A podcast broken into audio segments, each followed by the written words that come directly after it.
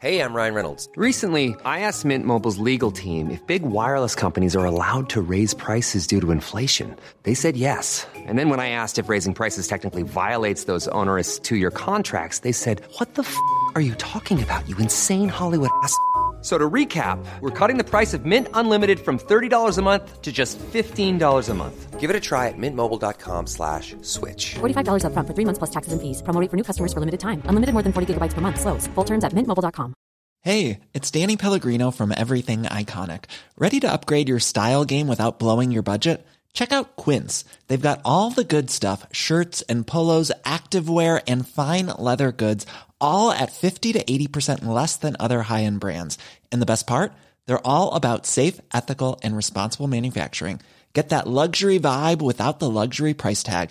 Hit up quince.com slash upgrade for free shipping and 365 day returns on your next order. That's quince.com slash upgrade. Hey there, it's Michelle Norris. I'm host of a podcast called Your Mama's Kitchen. When I travel, I'm usually looking for a way to find a taste of home when I'm not at home. And one of the things I love to do when I am at home is entertain. And Airbnb allows me to do that. When I was in California recently, I rented a house that had a great kitchen. And when we were sitting around the table, we're all thinking, we're in someone else's house. Someone could be in all of our homes as well. If you have a home, but you're not always at home, you have and Airbnb. Your home might be worth more than you think. Find out how much at airbnb.com/slash host.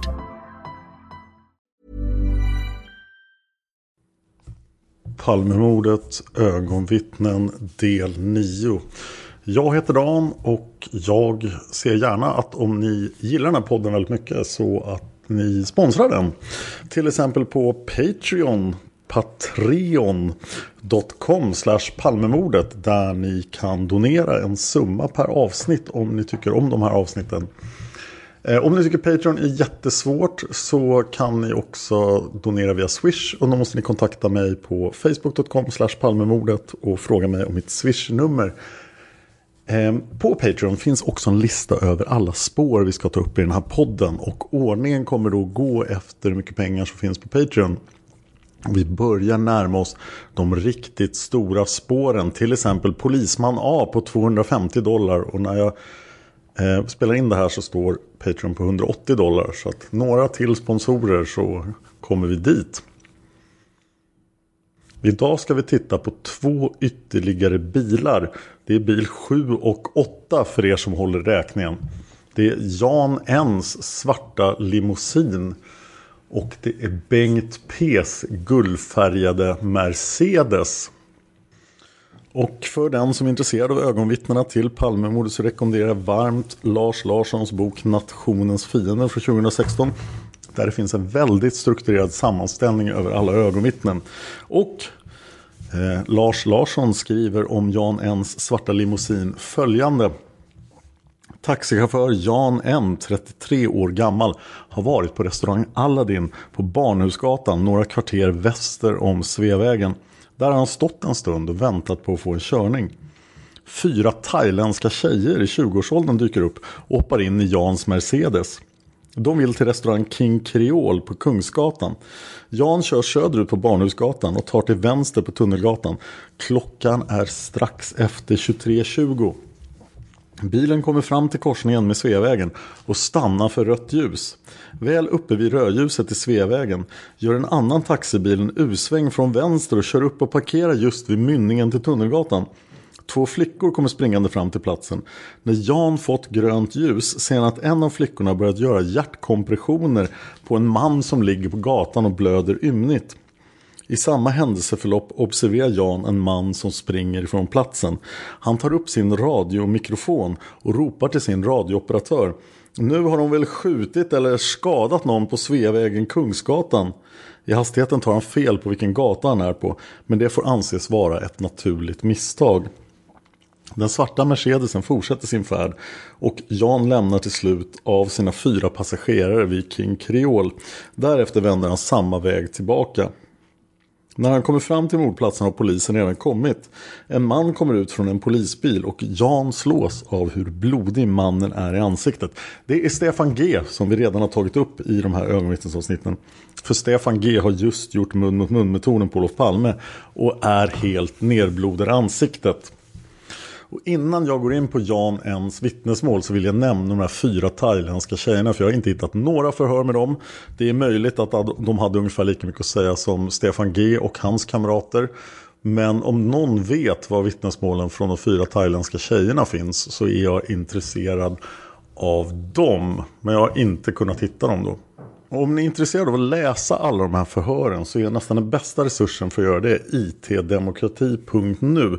Jag hoppas den webbsidan finns länge och att den finns fortfarande när ni, när ni lyssnar på det här. Men härifrån hämtar jag då det första förhöret med Jan N. Som då är limousintaxichaufför. Han blir förhörd redan klockan 02.15 på mordnatten. Så det här är ett väldigt färskt förhör efter mordet. Och förhöret sköts av Eva Borg. Jan uppger att han färdades i en limousinbil och hade kunder i bilen. När han kom körande på Tunnelgatan mot Sveavägen för att köra till Kungsgatan så fick han rött ljus i Sveavägen. Han såg då att en man sprang som fan på Tunnelgatan mot en trång passage med byggnadsställningar. Han såg att någon låg i en mängd blod på Tunnelgatan. Jan fick grönt ljus och körde från platsen. Signalement. Man, cirka 180 cm lång, cirka 25-30 år. Ordinär kroppsbyggnad, mörkhårig. Han var klädd i en brun skinnjacka, ej ljus, ej mörk.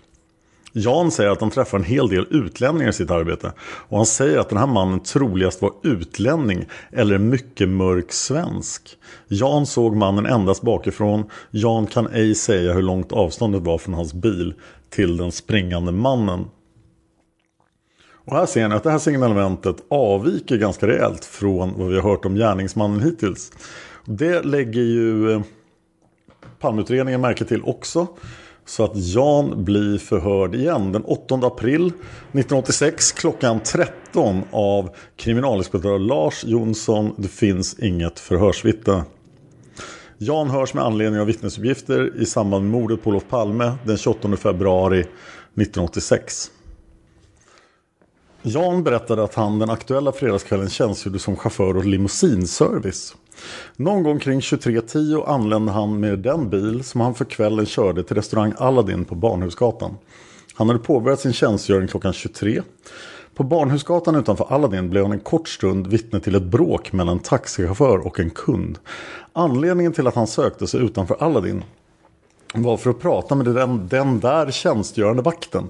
En liten kille vars namn Jan inte känner till. Denna vakt frågade efter en stund Jan om Jan var villig att köra fyra stycken yngre flickor i 20-årsåldern. Troligtvis thailändskor. I vart fall var de asiater, fyra kortväxta mörka flickor till restaurang King Creole på Kungsgatan. De fyra flickorna tog plats i Jans bil vart efter Jan körde Barnhusgatan fram till Drottninggatan. Drottninggatan vidare fram till Tunnelgatan. Tunnelgatan körde han sedan österut fram till korsningen med Sveavägen. Och här övergår förhöret till ett dialogförhör. Förhörsledaren Jan, vill du berätta med dina egna ord. Vilken bil körde du den här kvällen? Jan, jag körde en svart Mercedes 300. Förhörsledaren, ja, du kanske vet registreringsnumret? Ja, nej, jag kan inte det, men det går att kontrollera via min firma. Förhörsledaren, ja, kan du säga vilken tid du kom fram till korsningen Tunnelgatan-Sveavägen? Jan, ja som jag sa tidigare, jag kör 23.21 till 23.25, någonting däremellan. Jag säger 23.23, jag kan inte säga exakt för jag tittar inte på klockan eller något sånt. Men jag vet att när jag kom fram, just före när jag kom fram till ljusen på Sveavägen, när jag kommer Tunnelgatan på väg upp till Sveavägen, så ser jag en taxi som kör en U-sväng. Jag ser två flickor komma springande. Att någonting har hänt, det fattar jag. Det såg man på situationen, men vad det var som hade hänt, det visste jag ju inte. Förhörsledaren, var det rött trafikljus där på Tunnelgatan när du kommer fram? Jan, jag fick rött trafikljus när jag kom fram. Och det var grönt före jag kom fram, det kan jag inte svära på. Men jag fick rött när jag kom fram. Förhörsledaren, hade du någon bil framför dig eller på sidan? Ja, nej, ingen bil framför och ingen på sidan. Jag var den enda bilen så om det fanns någon bak, det kan vara möjligt. Men det tänker man inte på. Utan jag var den första bilen som kom till ljuset där. Förhörsledaren, så det första du ser det är en taxi som företar en U-sväng på Sveavägen. Är det korrekt? Jan, ja, ja, den uppfattningen fick jag att han tog en U-sväng. Jag är inte säker men jag fick den uppfattningen. Var kom den taxin ifrån? Jan, eh, hållet Odengatan, Sveavägen, in mot Sergel. Förhörsledaren den körde in mot stan. Jan, ja, in mot Kungsgatan, alltså från Odengatan sett på Sveavägen. Many of us have those stubborn pounds that seem impossible to lose, no matter how good we eat or how hard we work out. My solution is PlushCare. PlushCare is a leading telehealth provider with doctors who are there for you day and night to partner with you in your weight loss journey. They can prescribe FDA-approved weight loss medications like Wagovi and Zepbound for those who qualify. Plus, they accept most insurance plans. To get started, visit plushcare.com slash weight loss. That's plushcare.com slash weight loss. This is Paige, the co-host of Giggly Squad, and I want to tell you about a company that I've been loving, Olive and June. Olive and June gives you everything that you need for a salon quality manicure in one box. And if you break it down, it really comes out to $2 a manicure, which is absolutely insane. It's also so easy to get salon worthy nails at home with Olive and June. The difference between how your nails used to look when you did them yourself and now with the Manny system is a complete game changer. The best thing about Olive and June too is it's a quick dry, dries in about one minute, lasts for five days, and full coverage in up to one to two coats. Visit oliveandjune.com slash perfectmanny20 for 20% off your first system. That's oliveandjune.com slash perfectmanny20 for 20% off your first system. If you're looking for plump lips that last, you need to know about Juvederm lip fillers. With Juvederm Volbella XC and Juvederm Ultra XC, your lip look, whether it's subtle or bold, can last up to one full year with optimal treatment and no additional maintenance. Find a licensed specialist and see if it's right for you at juvederm.com today. That's J U V E D E R M.com. Add fullness to lips in adults over 21 with Juvederm Volbella XC or Juvederm Ultra XC. Do not use if you have severe allergies or a history of severe allergic reactions, or if you're allergic to lidocaine or the proteins used in Juvederm. Tell your doctor if you have a history of scarring or taking medicines that decrease the body's immune response or that can prolong bleeding. Common side effects include injection site redness, swelling, pain, tenderness, firmness, lumps, bumps, bruising, discoloration, or itching. As with all fillers, there's a rare risk of unintentional injection into a blood vessel, which can cause vision abnormalities, blindness, stroke, temporary scabs, or scarring. For full important safety information, visit juvederm.com. Förslän, ja, flickorna som du såg, var kom de ifrån? Jan, de kom springande, men varifrån de kom, det såg jag aldrig. Jag såg bara att två flickor kom springande. De kom springande, som vi säger, från platsen. När jag ser ifrån Tunnelgatan så blir det på vänster sida. Förhörsledaren, vart sprang de? Jan, de sprang fram till någonting som jag inte såg just när jag står vid Tunnelgatan. Genom att jag har taxin framför mig. Men när jag svänger sen Sveavägen och tittar, för då tittar jag vad som hade hänt. Då ser jag en man ligga och blöder ordentligt. Förhörsledaren, du kör alltså sedan när ljuset slagit om till grönt ut på Sveavägen. Jan, ja, jag bytte fil där och går in på innerfilen på Sveavägen för att ta mig till Kungsgatan. Förhörsledaren, jaha. Och då ser du hur en man ligger någonstans. Jan, jag ser en man ligger framför taxin alltså och blöder väldigt mycket. Och jag ser att ena flickan håller på, jag uppfattar det som hjärtmassage. Och att det var en flicka som stod bredvid och en annan tredje kvinna i det hela stod borta vid grindar. Det är sådana här, vad ska jag säga, för det ser ut som grindar nästan. För när man eh, går ner till Tunnelgatan i hörnet där. Och hon böjer sig ner. Men varför och sånt där, det kan jag inte svara på. Det var enda uppfattning. Sen ser jag en människa som springer iväg. Då den uppfattningen fick jag. Om det är en människa i sammanhanget vet jag ju inte. Förhörsledaren. Vart sprang den här människan? Jan, in i gränderna på Tunnelgatan. Förhörsledaren. När gjorde du den observationen? Jan, när jag, stå, när jag svängt in på Sveavägen och tittar vad som händer. Då ser jag att en som springer iväg med en jacka som jag har lite svårt att förklara för och förklara sist jag var här. Men nu ser jag att det är precis samma färg som du har på västen. Förhörsledaren, det är alltså en, vad ska man säga, brun, ljusbrun. Jan, ja, en ljusbrun jacka, ja. Förhörsledaren, jaha. Jan, jag tänkte väl inte dess mer än att jag tog upp min mikrofon och säger till min operatör att nu har de väl skjutit eller skadat någon på Sveavägen Kungsgatan, sa jag. För att jag tänkte inte på det här med exakta, mer pratar vi inte om det. Så lämnar jag mina passagerare på King Creole, jag får betalt och jag åker tillbaka. Och jag stannar till då, då kommer två pojkar och jag frågar vad som hade hänt. Och då sa de att det är en som har blivit skjuten. Jag visste inte något mer än att då fortsatte jag åka men jag tänkte inte på, jag hade ingen aning om vem det var eller något sånt. Då fortsatte jag åka och då tar jag in till, vad heter det, Tegnérgatan tror jag heter, till höger. Från Sveavägen? Ja, från Sveavägen. Och när jag kommer tillbaka efter att jag har lämnat dem på King Creole då var polisen redan på plats. Och när jag frågade killarna vem, vem som hade hänt var de sa de att en hade blivit skjuten. Och jag, så jag såg en kille. Förhörsledaren, vilka killar frågade du då? Ja, det var två stycken som kom därifrån som hade bilen parkerad lite längre bort. Men de hade också varit tittat på det där. Förhörsledaren på Sveavägen. Jan, ja. Och då såg jag att det kom en kille ut från polisbilen, från polisbussen och han var alldeles blodig i ansiktet. Jag tänkte, vad har hänt nu? Har han fått stryk? Har det varit slagsmål eller någonting? Men mer visste jag inte. Sen fortsatte jag. Efteråt fick jag reda på att det var nog den där killen som hade försökt göra mun mot mun metoden. Och sen körde jag Tegnérgatan höger och så tar jag första till höger igen. Förhörsledaren, eh, Luntmakargatan. Jan, ja, bak i Sveavägen. Förhörsledaren, parallellt med Sveavägen. Jan, ja. För jag tänkte att jag åker sakta och tittar om det skulle vara något speciellt där bakom. Nyfiken som man kanske är. Och sen kom jag väl på någonting som jag inte har sagt i rapporten åt er. Förhörsledaren. Mm. Jan, jag möter en kille, mörkklädd, precis när jag svänger in på den gatan. Men han gick, han verkar inte ha bråttom från det. Han verkar komma från det där hållet, om vi säger ifrån från hållet. Förhörsledaren från Tunnelgatan. Jan, från Tunnelgatan hållet. Fast jag möter honom Tegnérgatan i korsningen just där. Förhörsledaren, korsningen Tegnérgatan, Luntmakargatan. Jan, ja, men jag reagerar inte på honom för att polisen var ju redan på plats och allting. Jag tänkte inte så långt. Men jag ser att det kom en mörk kille med... Förhörsledaren, var, var kom han och gick? Jan, han kom och gick på högra sidan av och när jag svänger in va, på vänster sida, då blir det min. Då kommer han gående Förhörsledaren, ja, på högra sidan av Luntmakargatan. Jan, ja, om man tar det från stan sett, ifrån Kungsgatan sett är det högra sidan när jag svänger på. Förhörsledaren, mm. Det blir alltså på den östra trottoaren på Luntmakargatan i anslutning eller i närheten av korsningen med Tegnérgatan. Jan, ja. Förhörsledaren, ja då förstår jag. Vid Arbetsförmedlingen då, eller var?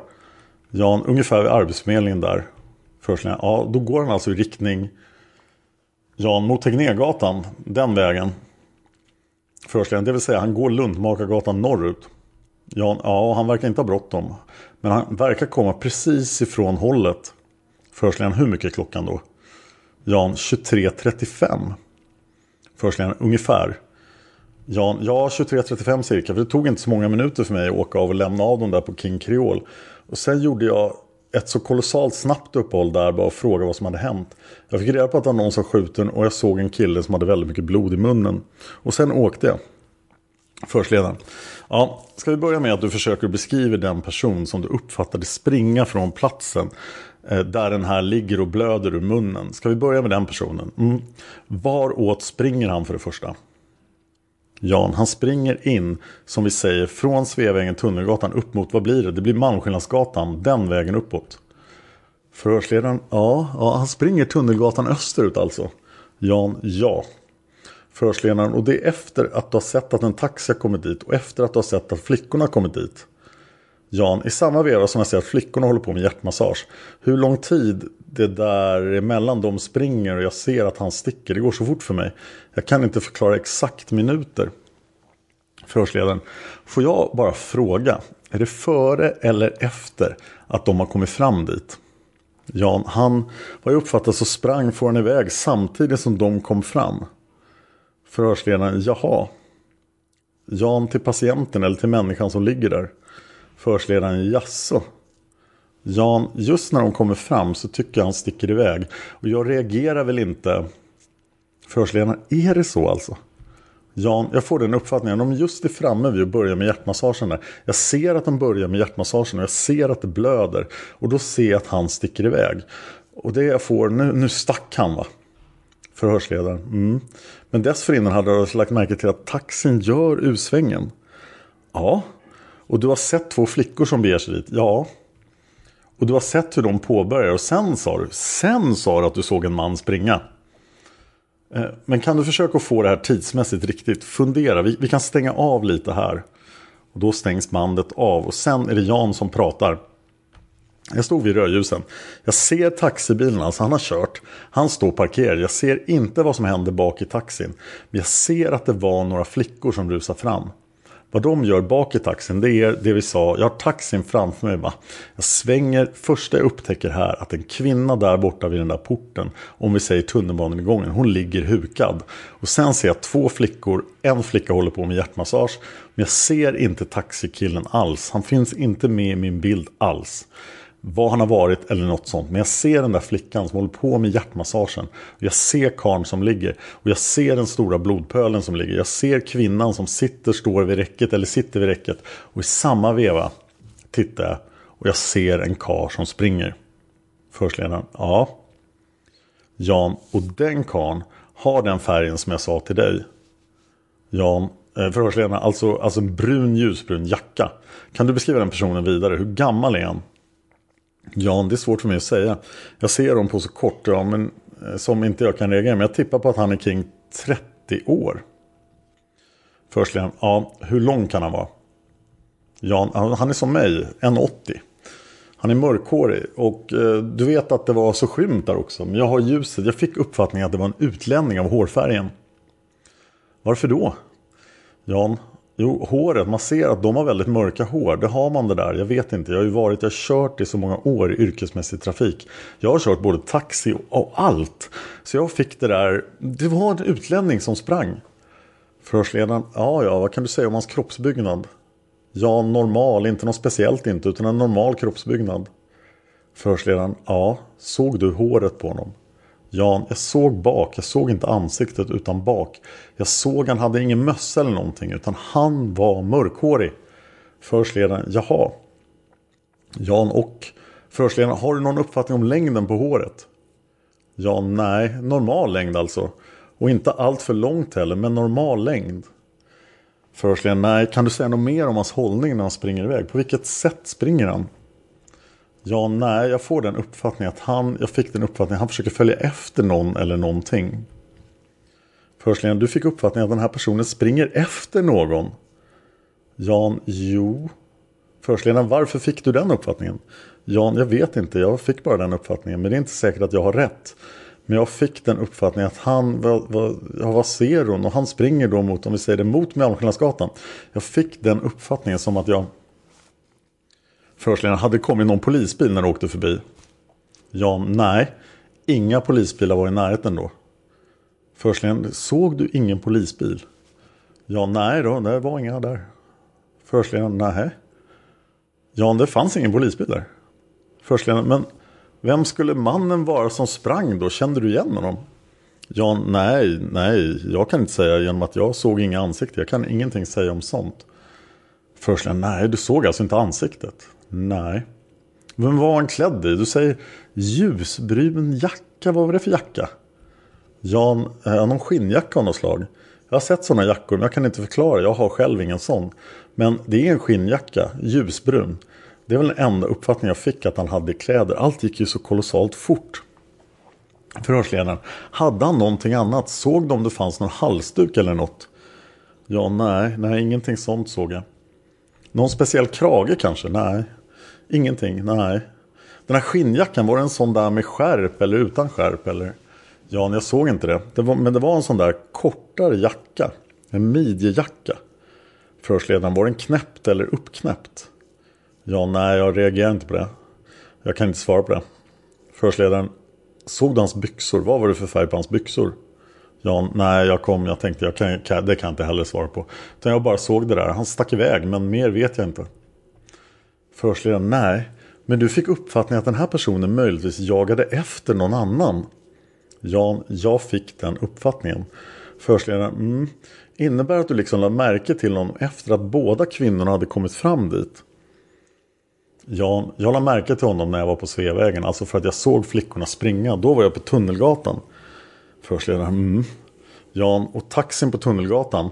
Utan jag märkte honom först när jag var på Sveavägen. Och det innebär då att flickorna var ju framme redan och allting. Förhörsledaren, mm. Och först då så springer han i riktning Tunnelgatan österut. Jan, ja, ja. Förhörsledaren, ja. Då utgår vi, du ifrån att det var någon som kanske sprang efter gärningsmannen. Är det så? Ja, nej, jag vet inte vad som hade hänt. Så jag vet inte om det var en gärningsman eller någonting. Jag visste inte alls vad som hade hänt. Förhörsledaren, nej. Sen berättar att du lämnar av de här flickorna nere på Kungsgatan vid King Creole. Och därefter så blir du tillbaka samma väg, Kungsgatan upp och Sveavägen. Och kör då förbi den här platsen. Och du iakttar då polis som har kommit dit.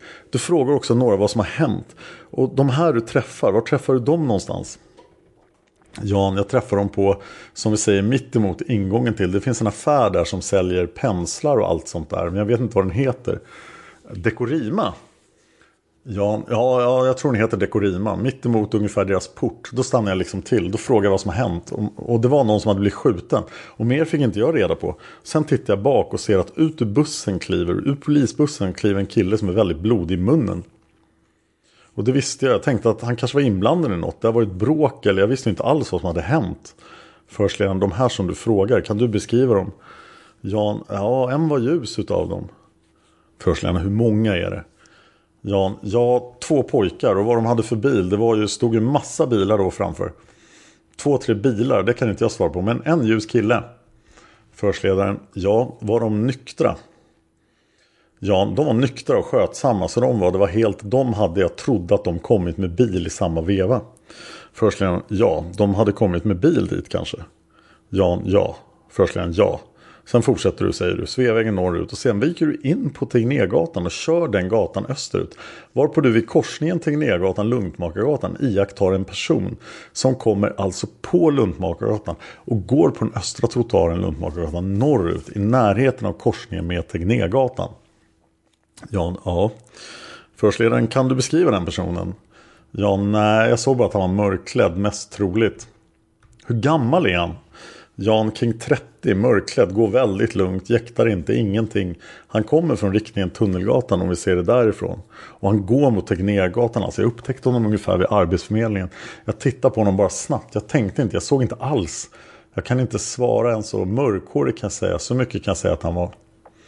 Man tänker inte på det att genom att jag Förhörsledaren, nej. Jan åker fram då. Förhörsledaren, han promenerade i lugn takt. Jan, han promenerade i lugn takt mot Tegnérgatan. Förhörsledaren, ja du såg inte vad han hade för kläder på sig. Jan, han hade en mörk jacka ganska kort och mörka byxor. Men mera, jag reflekterade inte mer än mörkhårig. Det var allt jag reflekterade. Och sen fortsatte jag. Jag tänkte inte på honom alls utan jag bara tänkte att jag skulle åka baksidan och titta vad som hade hänt. Förhörsledaren, du körde alltså in på Lundmakargatan? Jan, ja, jag körde in på Lundmakargatan. Förhörsledaren och körde den söderut sedan? Ja, nej, jag körde den söderut så jag kommer upp för backen och sen åker jag ner till Sveavägen igen.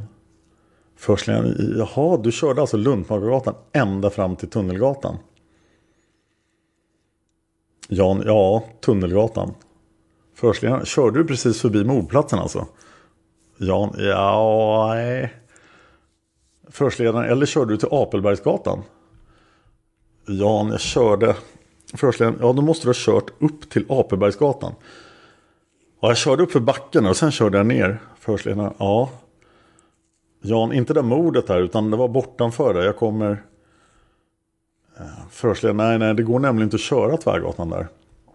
Ja, nej, just det, utan Förhörsledaren, ja. Jan, men jag såg ingenting av, det var här. Förhörsledaren, du gjorde inga speciella iakttagelser av personer eller?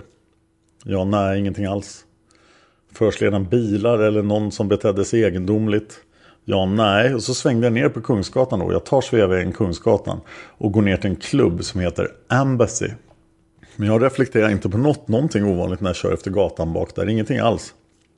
Utan det enda jag Först Lena, vilken väg kör du till Embassy? Ja, jag kör då. När jag kommer ner för backen till vänster Sveavägen och så Kungsgatan och så förbi Stureplan och så till Embassy. Förhörsledaren, mm. och du lade inte till märke till någon person som uppträdde anmärkningsvärt, sprang eller hade bråttom på något sätt? Nej, det gjorde jag inte. Förhörsledaren, nej. Om vi går tillbaka till Sveavägen, Tunnelgatan, förutom den där taxin som gör en U-sväng och flickorna och de här som du tidigare berättat om. Såg du någon annan människa i närheten? Någon annan som du lade märke till? Ja, nej. Jag såg den här damen som sitter nedböjd då borta vid gallret där. Vad var det för en dam? Ja, nej, det jag inte vet. Eller kvinna, jag vet. Först Men det var en kvinna. Ja, det var en kvinna, det svär jag på. Hon sitter nerböjd vid gallret. Förstligen, ja, är det samma kvinna som befinner sig vid mannen som ligger? Ja, nej, det är en annan kvinna. Förstligen, ja. Ja, hon som befinner sig vid mannen, hon håller på med någon hjärtmassage eller någonting. För jag ser att hon trycker på bröstet. Förhörsledaren, mm. Jan, utan det jag såg även en kvinna som finns som har böjt sig ner. Förhörsledaren, kan du beskriva de här? Ja, nej, det går så fort så jag kan inte. Förhörsledaren, är det alltså en som gör hjärtmassage? Jan, ja. Förhörsledaren, och någon annan som har böjt sig ner på huk? Jan, ja, också är det. Förhörsledaren, eller bredvid den som ligger? Jan, ja, det är två stycken bredvid den som ligger. Förhörsledaren, ja.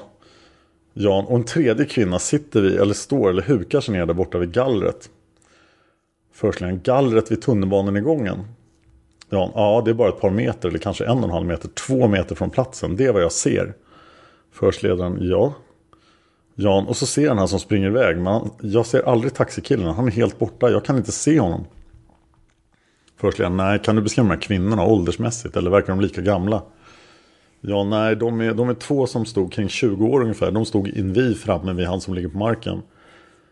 Förhörsledaren, och den andra kvinnan? Eh, Jan, hon kan också ha varit i den åldern. Hon kan också ha varit äldre, för jag såg inte det. Hon var böjd ner. Jag tänkte inte på det. Jag kan inte svara på det. Förhörsledaren, kan, kan inte du beskriva de här lite närmare? Ja, nej. Nej. Förstledaren, hörde du att skott avlossades? Ja, nej. Förstledaren, du gjorde inte det? Ja, nej. Förstledaren, får jag fråga? På Tunnelgatan när du färdades så ser Tunnelgatan österut i riktning mot Sveavägen innan du kom fram till korsningen med Sveavägen. Gjorde du iakttagelse av någon person eller bilar? Typ att man hade bråttom eller att man betedde sig på något anmärkningsvärt sätt? Ja, nej, jag kom...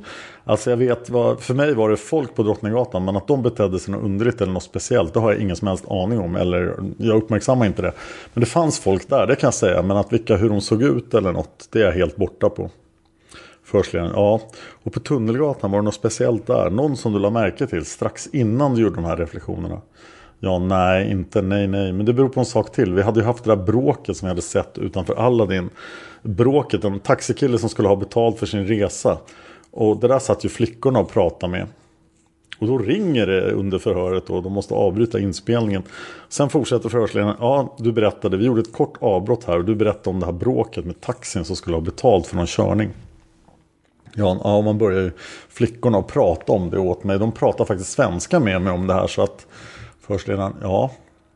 Jan, och man satt och resonerade om det så man tänkte inte på vad som hände runt omkring alls. Förhörsledaren, ja men flickorna som du hade med dig, har du, vet du vad de heter? Jan, nej. Förhörsledaren, såg de några, gjorde de några iakttagelser här i anslutning till mordet på Olof Palme? Ja, de såg väl att han blödde. Förhörsledaren, ja, ja men Jan, och det här som jag berättat om, de såg att den här karn som springer, sprang iväg, men det vet jag ju inte. Utan de såg, för de såg ju karn som ligger på marken. Och det visste man inte vem det var eller något sånt, utan man såg bara karn som ligger på marken. Va?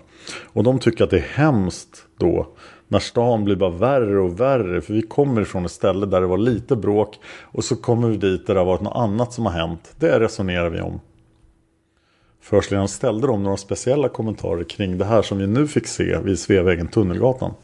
Ja, nej. Det var väl inga direkta kommentarer utan de pratade sinsemellan på ett språk som jag inte förstod.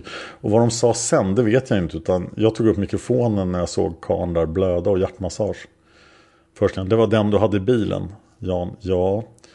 Förhörsledaren, var du ur din bil vid något tillfälle? Ja, nej, för i bilen har jag mikrofon till vår operatör. Och jag sa åt honom att nu har de blivit skjutit eller det har hänt en olycka på och mer pratar inte jag. Operatören mer än att det var ett par timmar efteråt när jag kommer till jobbet.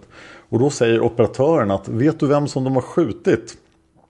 Nej, säger jag, för jag visste ju ingenting. Jo, de har skjutit Olof Palme. Så jag tycker vi ska ta och ringa polisen så får du åka dit och berätta vad du såg. För han hörde ju att jag hade sett någonting. Och tack vare min operatör så kom jag i kontakt med er. Förhörsledaren, får jag fråga, gjorde du tidigare på kvällen eller efter händelsen några iakttagelser av någon person, hörde någon som pratade om det här, typ att man kände till vad som hade hänt? Ja, nej, det var, jag hörde ingen nämna vad som inträffat förrän jag får besked om min operatör. Jag visste ingenting. Förhörsledaren, nej. Jan, och han hade fått reda på det i radion. Förhörsledaren, ja, men du visste väl när du passerade platsen strax efter att du hade varit på King Creole att någon hade blivit skjuten? Jan, jo, men vem det var, det menar jag. Förhörsledaren, en så det visste du inte? Jan, nej, jag visste ingenting förrän flera timmar efteråt när jag fick reda på att det var Olof Palme. Eh, och att jag skulle åka in till kriminalen. Förhörsledaren, får jag fråga dig avslutningsvis, la du märke till någon person med walkie-talkie? Antingen när du körde på Tunnelgatan eller kommit på Sveavägen eller någon annanstans i omgivningen där du framförde din bil? Ja, nej, jag har ingen helst aning om det, jag har inte sett något sånt. Förhörsledaren, okej, okay. har du något ytterligare du tillägga, annars så slutar vi. Ja, nej, det här är väl vad jag har sett, men jag vet inte vad det har med det här att göra och vem personen i fråga var som sprang iväg. Och där slutar förhöret med Jan. Men här kan man ju fundera väldigt mycket på vem det var han såg. Och den ljusbruna skinnjackan och springer ifrån platsen lite senare. Det har lett folk att tro att det här kan vara Dekorima-mannen. Vem är då Dekorima-mannen? Jo, Dekorima-mannen har ett helt eget spår på patreon.com palmemordet. Och när vi kommer dit, då ska jag berätta allting om Dekorima-mannen. Men det här är också den enda personen som ser en person i skinnjacka på mordplatsen i direkt anslutning till mordet. Den 12 april, bara några dagar senare, så håller kriminalinspektör Håkan Ström klockan 06.30 på morgonen ett till förhör med Jan.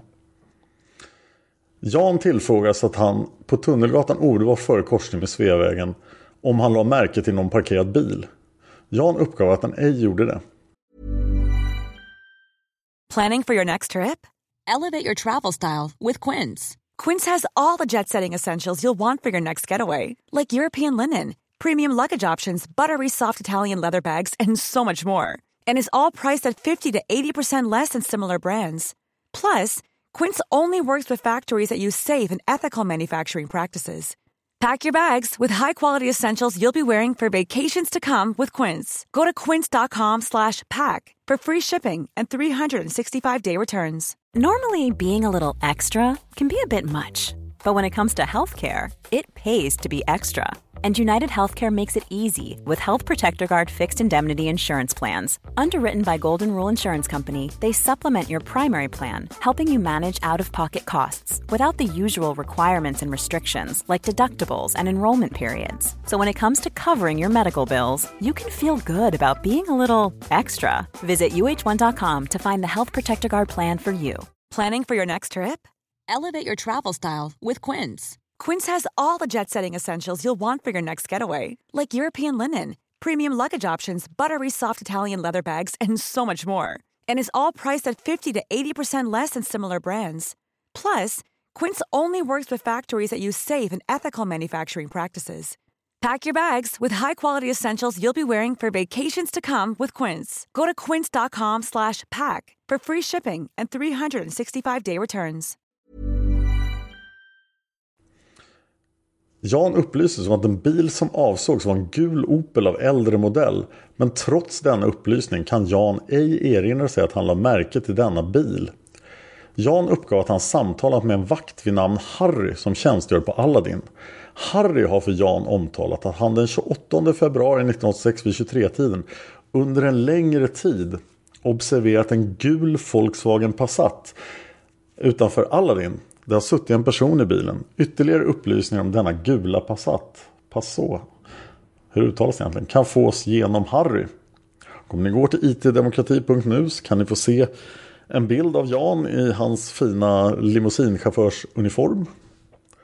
Där kan ni även läsa de här förhören. Och den senapsgula Open som åsyftas då är förstås Inges bil. Som då Jan rimligtvis borde ha sett och kört om. Men det har han inte gjort. Nästa bil är Bengt P's guldfärgade Mercedes. Jag läser återigen från boken Nationens fiende. Bengt, 40 år gammal, jobbar på Philipssons i Sollentuna. Han sitter i sin guldfärgade Mercedes 200 och kör från Sergels torg på väg norrut mot Norrtull. Han har grönt ljus i korsningen mot, eh, med Tunnelgatan. Några meter efter att han har passerat korsningen hörs en smäll. Han tror att det är några ungdomar som slängt en smällare så Bengt reagerar inte nämnvärt utan fortsätter på sin väg norrut. När han hunnit en bit längre bort så hörs en till smäll. Genom backspegeln kan han se hur det ryker till i snön på trottoaren. Det ligger en man och en kvinna på platsen så han bestämmer sig för att vända. Bengt gör en U-sväng och kör tillbaka till mordplatsen. Där parkerar han bilen i jämnhöjd med det liggande paret på motsatta trottoaren. Han avvaktar en kort stund för att vara säker på att det inte smäller igen. Sen rusar han över gatan och fram till mannen och kvinnan. En ung kvinna och en man är redan på plats för att hjälpa den skjutne. Lisbeth står böjd över mannen. En man i 25-årsåldern i ljus täckjacka springer över vägen och kommer fram till platsen strax innan Bengt når fram. Borta vid Dekorimas avfasning står en kvinna som verkar chockad. En man står bredvid och tröstar henne. När Bengt kommer fram ligger mannen i framstupa sidoläge. Han vänds i ryggläge för att kunna påbörja återblivningsförsöken. Bengt pratar en stund med en man i ljusgrå arbetskläder ljusblå arbetskläder och jacka, vilket senare visar sig vara Leif L. Bengt stöter även på Anders eh, Delsborn, taxichauffören från Järfälla Taxi. Och Bengt P förhörs den 17 april 1986 Eh, av Paul Johansson. Det känns som Paul Johansson är den som har hand om alla de här aprilförhören när de går djupare in på vittnena. Och man undrar ju lite varför det tog en hel månad innan de gjorde det. Palm, eh, Bengt är tidigare hörd. Bengt är underrättad om att han ska höras ytterligare beträffande sina iakttagelser i samband med mordet på Olof Palme. Bengt berättar att han den aktuella kvällen den 28 februari 1986 åkte i sin guldfärgade Mercedes 200 från Sergels torg Sveavägen norrut. Han är osäker på om han hade rött ljus när han kom fram till Kungsgatan eller om han kunde köra rakt igenom korset utan att behöva stanna. I vart fall så är han säker på att när han kom till trafikljusen vid Apelbergsgatan så var det grönt ljus varför han inte behövde sänka hastigheten utan han fortsatte i cirka 50-60 km i timmens hastighet mot Tunnelgatan. Just som han hade passerat Tunnelgatan och det övergångsställe som kan ses med förlängning av Tunnelgatans norra gångbana så hörde han en smäll någonstans från höger sida. Hans första tanke var att det var någon som hade kastat en smällare. Lite förstrött tittade han i sin högra backsegel för att se om han kunde se den som kastat smällaren. Cirka 2-3 sekunder efter den första smällen hörde han återigen en smäll.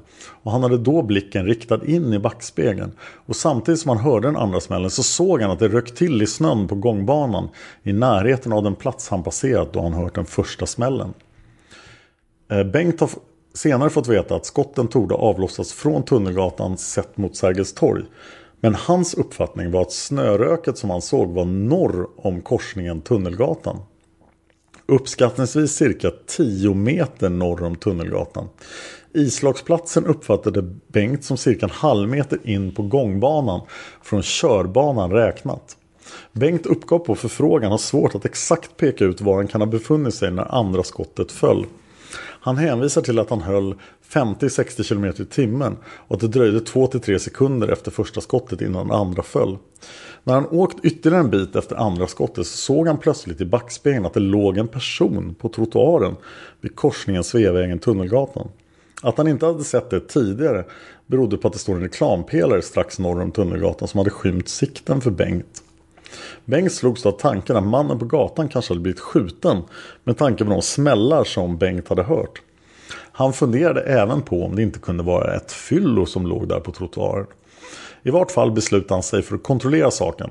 Varför han vände sin bil i korsningen Adolf Fredrik kyrkogata och åkte tillbaka Sveavägen söderut och stannade vid posten på Sveavägen 31. Den platsen ligger mitt emot där mannen låg. Bengt satt kvar i sin bil i några sekunder, uppskattningsvis 10-15 sekunder. Eftersom han blivit relativt säker på att mannen som låg på gatan var skjuten och han ville inte riskera att själv bli utsatt för skottlossning. Han satt i bilen tills dess han såg en annan man som kom springande över Sveavägen någonstans söder om den plats där Bengt stod fram till personen som låg på trottoaren. Bengt klev då själv ut och sprang över till platsen. Mannen som sprungit över Sveavägen före Bengt var i 25-årsåldern och eh, Bengt vill minnas att han burit en vit jacka. Även en ung kvinna och en man som kommit fram till platsen där mannen låg. Och kvinnan och mannen hade gemensamt satt in upplivningsförsök. Bengt påpekar härvid att återupplivningsförsöket satts in en stund efter det att han kommit fram till platsen. Bengt hade varit den första, eller åtminstone en av de första som kom fram till mannen som senare visade sig vara Olof Palme. När Bengt kom fram hade Palme legat i framstupa sideläge. Han vände senare på rygg då återupplivningsförsöken sattes in. Bengt hade sett hur blodet liksom pumpade ut ur munnen på Olof Palme. Och han hade sagt till dem som försökte hjälpa Palme att se upp så att han inte kvävs. Något senare hade Bengt även lagt märke till en kvinna som hade stått på huk invid skyltfönstret i Dekorima. Hon hade verkat tagen och bredvid henne hade stått en man som liksom försökte trösta henne. Flickan kan ha varit i 20-årsåldern. Efter att ambulansen kommit och hämtat Olof Palme så hade Bengt stannat kvar en stund. Och han hade därvid samtalat med en person som var klädd i blå arbetarkläder samt jacka med pälskrage, pälsfoder eller liknande. Som Bengt har uppfattat det så är det den mannen som figurerat som vittnet som anlänt i sin firmabil. Bengt är 178 cm lång och väger 77 kg. Han var vid den aktuella kvällen iklädd blå jeans, en blå jacka med gröna ok vid axlarna samt gröna och gula ränder runt ärmarna. Bengt har sandré hårfärg. I övrigt uppger Bengt att han även sett en taxichaufför som befunnit sig på platsen i samband med mordet och som figurerat i massmedia. Bengt har lyssnat sedan förhöret spelats in på band och han vill därför göra tillrättaläggandet att han inte hade tittat i den högra yttre backspegeln när han hört smällarna utan han hade tittat i den inre backspegeln, alltså huvudbackspegeln. I övrigt så godkänner Bengt att förhöret skrivs ut som det har dikterats in på band i hans närvaro. Och där lämnar vi Bengts och Jans bilar. Vi har några ögonvittnen kvar. Eh, jag vill hemskt gärna att ni lämnar iTunes-recensioner om ni lyssnar på det här på en Apple-plattform. iTunes-recensioner hjälper podden att få mera uppmärksamhet. Folk ser helt enkelt podden mer. Det är också ett perfekt sätt att lämna feedback på avsnitten. Jag finns på Twitter som Dan Horning. Palmemordet finns på Facebook och YouTube. På YouTube lägger jag upp lite extra material då, så håll ögonen öppna där. Idag vill jag göra reklam för en annan av mina poddar som jag gör tillsammans med Anna Erlandsson. Det är Sagan om Isfolket-podden.